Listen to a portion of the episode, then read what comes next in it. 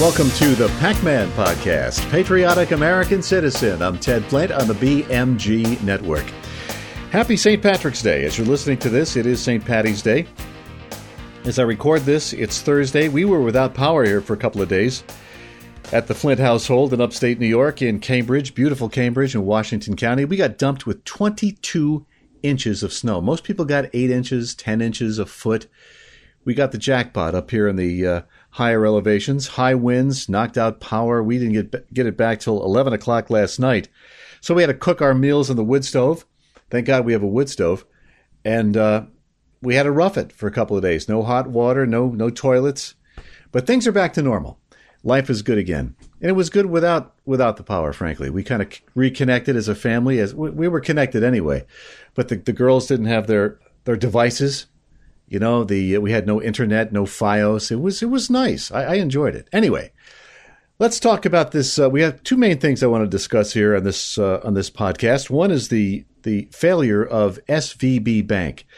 It's the tenth largest bank, or was tenth largest bank in the country, and I think a lot of the chickens have come home to roost.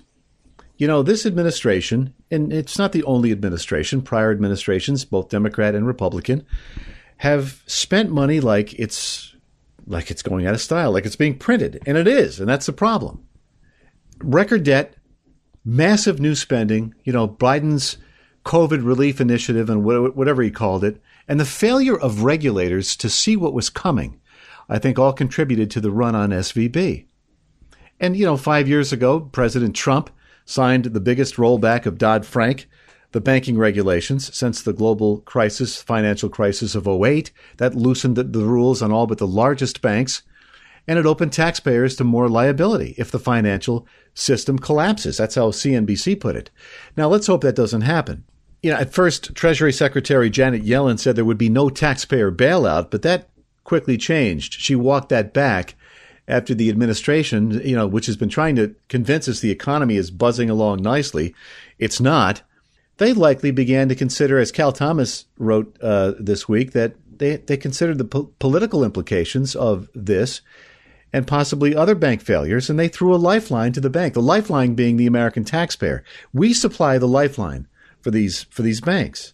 And another bank in New York went under, the uh, Signature Bank in New York City. So two big banks went under this week. Now, is it a you know is it a precursor of things to come? I, I hope it's not an omen of things to come. I'm, I'm not going to panic. I'm not going to take my money out of my bank. If every American does that, then there will be a problem. And I'm not going to sit here and try to tell you that I'm a an expert on financial issues. I'm not. I, I've never made enough money where it mattered. But you know, the Wall Street Journal, one of their editorialists had it right, and I'll read you what it's. It's one paragraph. The Wall Street Journal says you can't run the most reckless monetary and fiscal experiment in history without the bill eventually coming due. The first invoice arrived as inflation. The second has come as a financial panic with economic damage that may not end with Silicon Valley Bank. Let's hope it does. Let's hope it does.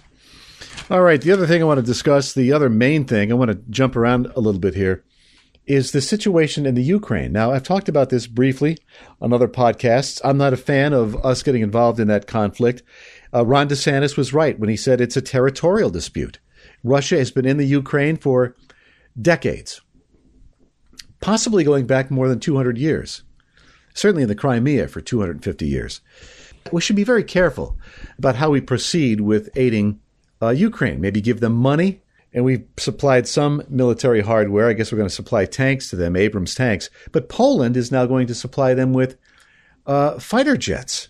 Poland is the first NATO country in that region to be supplying military hardware. Now, Russia has said for a long time that it does not want the Ukraine to join NATO.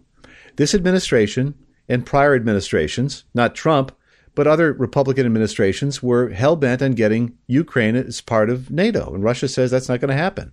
Why are we intent on angering Russia? I know they shot down an unarmed U.S. drone over the Black Sea I don't know if they shot it down, they took it down, ran into it, or whatever. And uh, and a lot of the war party, uh, Lindsey Graham came out over the weekend and said we should shoot down Russian jets. Is that right? What now? What would we have to gain by that? Does that make us safer? Most American citizens do not want to engage in a shooting war with Russia, the foremost nuclear power in the world. They have 6,000 nuclear weapons, roughly 6,000. Why would we want to, uh, you know, start trouble with them? You know, as far as Ukraine goes, Tucker Carlson was on this week and he said that U.S. taxpayers are funding the Ukrainian pension system. Did you know that? I didn't know that. We're funding Ukrainians' pension system while our banks collapse. Does that make sense to you? This is the Biden administration. Just give our money away. Just it, like it's being printed. Of course it is. Every single, back to the uh, Lindsey Graham comment, all Republican presidential candidates oppose a hot war with Russia, as anybody with a half a brain would. It is a territorial dispute. And we don't need to be lectured, as we've been for the last two plus years, by these Democrats about democracy. We don't need to be lectured on what a democracy is and any threat to democracy. But every GOP candidate for president has taken a position simpatico with the American people. That's democracy in action. So we don't need to be lectured on what democracy is by these Democrats. You know, the Biden administration, instead of trying to get involved in the Ukrainian war, should be trying to make America's economy strong again, as Reagan did, as Trump did. Keep America economically strong. That's the best way we can help not just Ukraine, but we, we should be helping Americans first.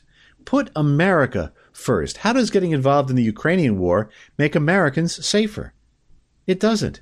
It could start World War III, but this idiot in Washington has no clue. Not a clue what he's doing. I'm going to skip around here a little bit. I was reading a piece by uh, Nikki Haley, who's running for president as a Republican. She wrote a column in the New York Post last week, and I couldn't believe. I, I know we give money away like it's growing on trees.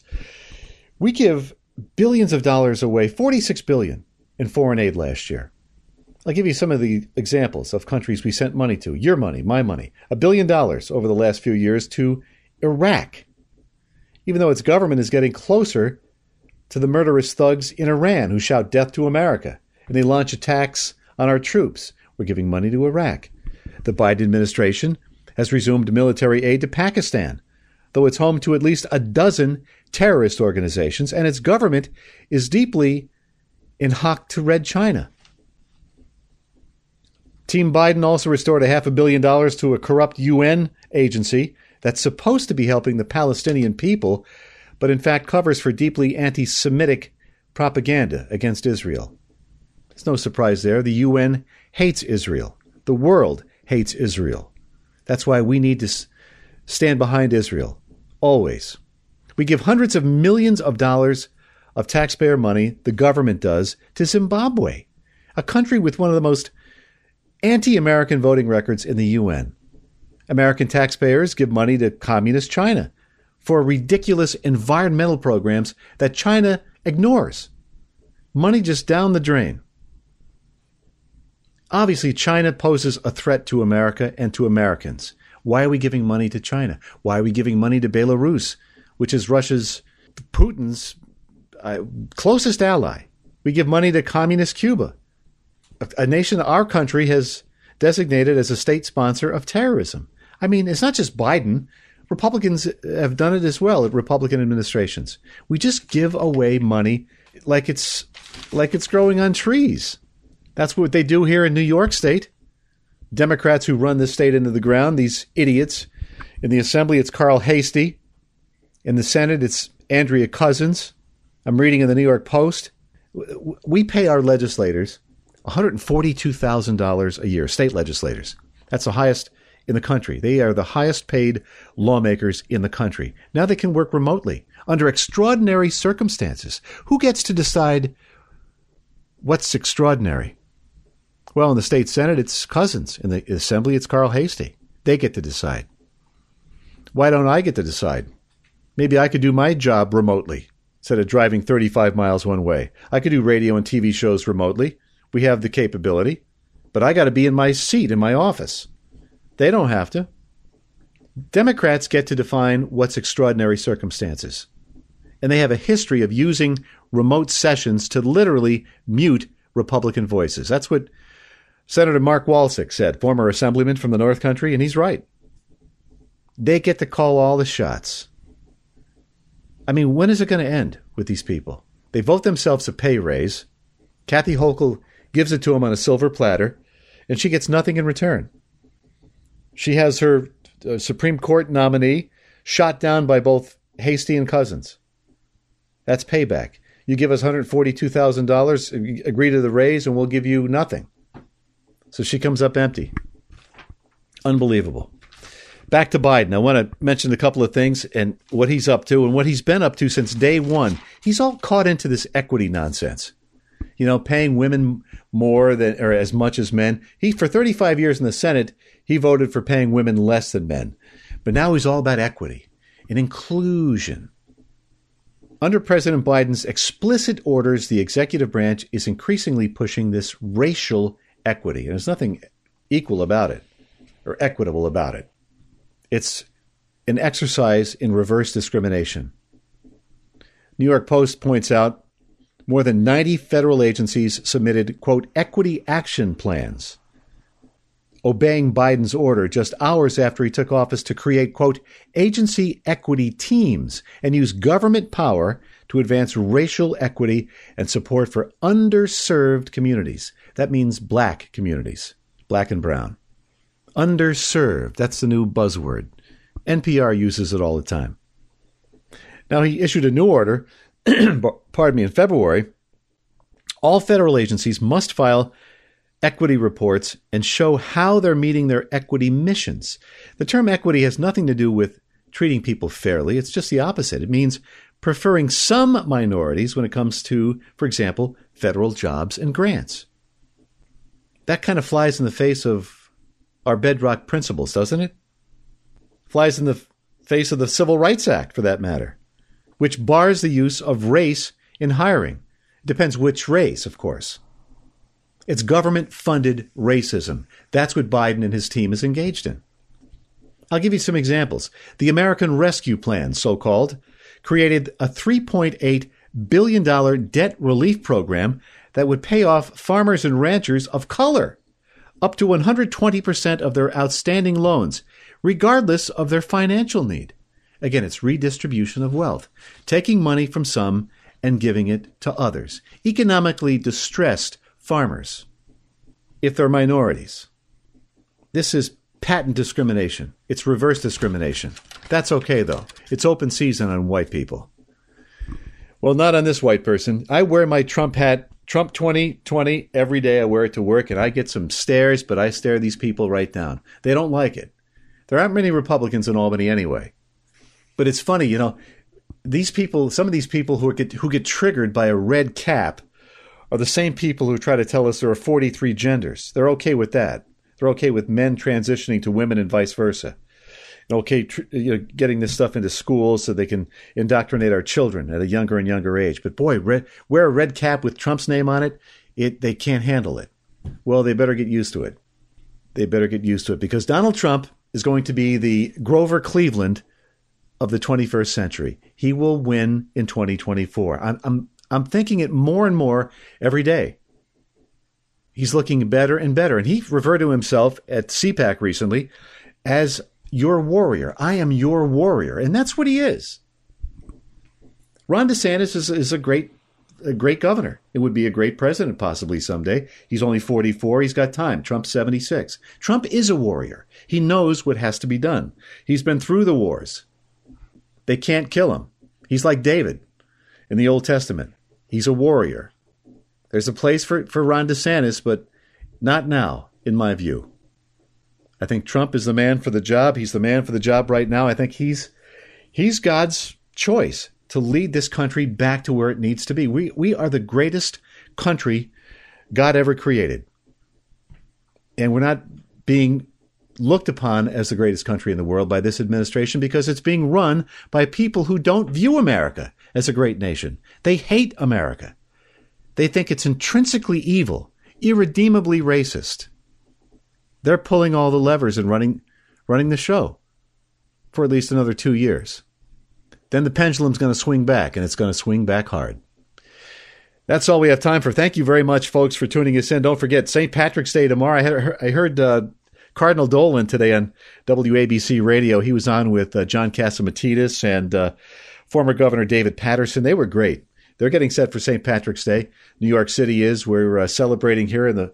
Well, I'm going to be celebrating with a sister who's flying in from Nevada. We're going to have corned beef and cabbage and sing and play the guitar a little bit and enjoy and celebrate. And it's it's a great time to uh, to do that. It's the end of winter, the end of this nor'easter that knocked a lot of us out of out of power for a couple of days, and it's uh, the spring's coming, and it's time to rejoice. Life is good. Thank you very much, folks, for tuning us in.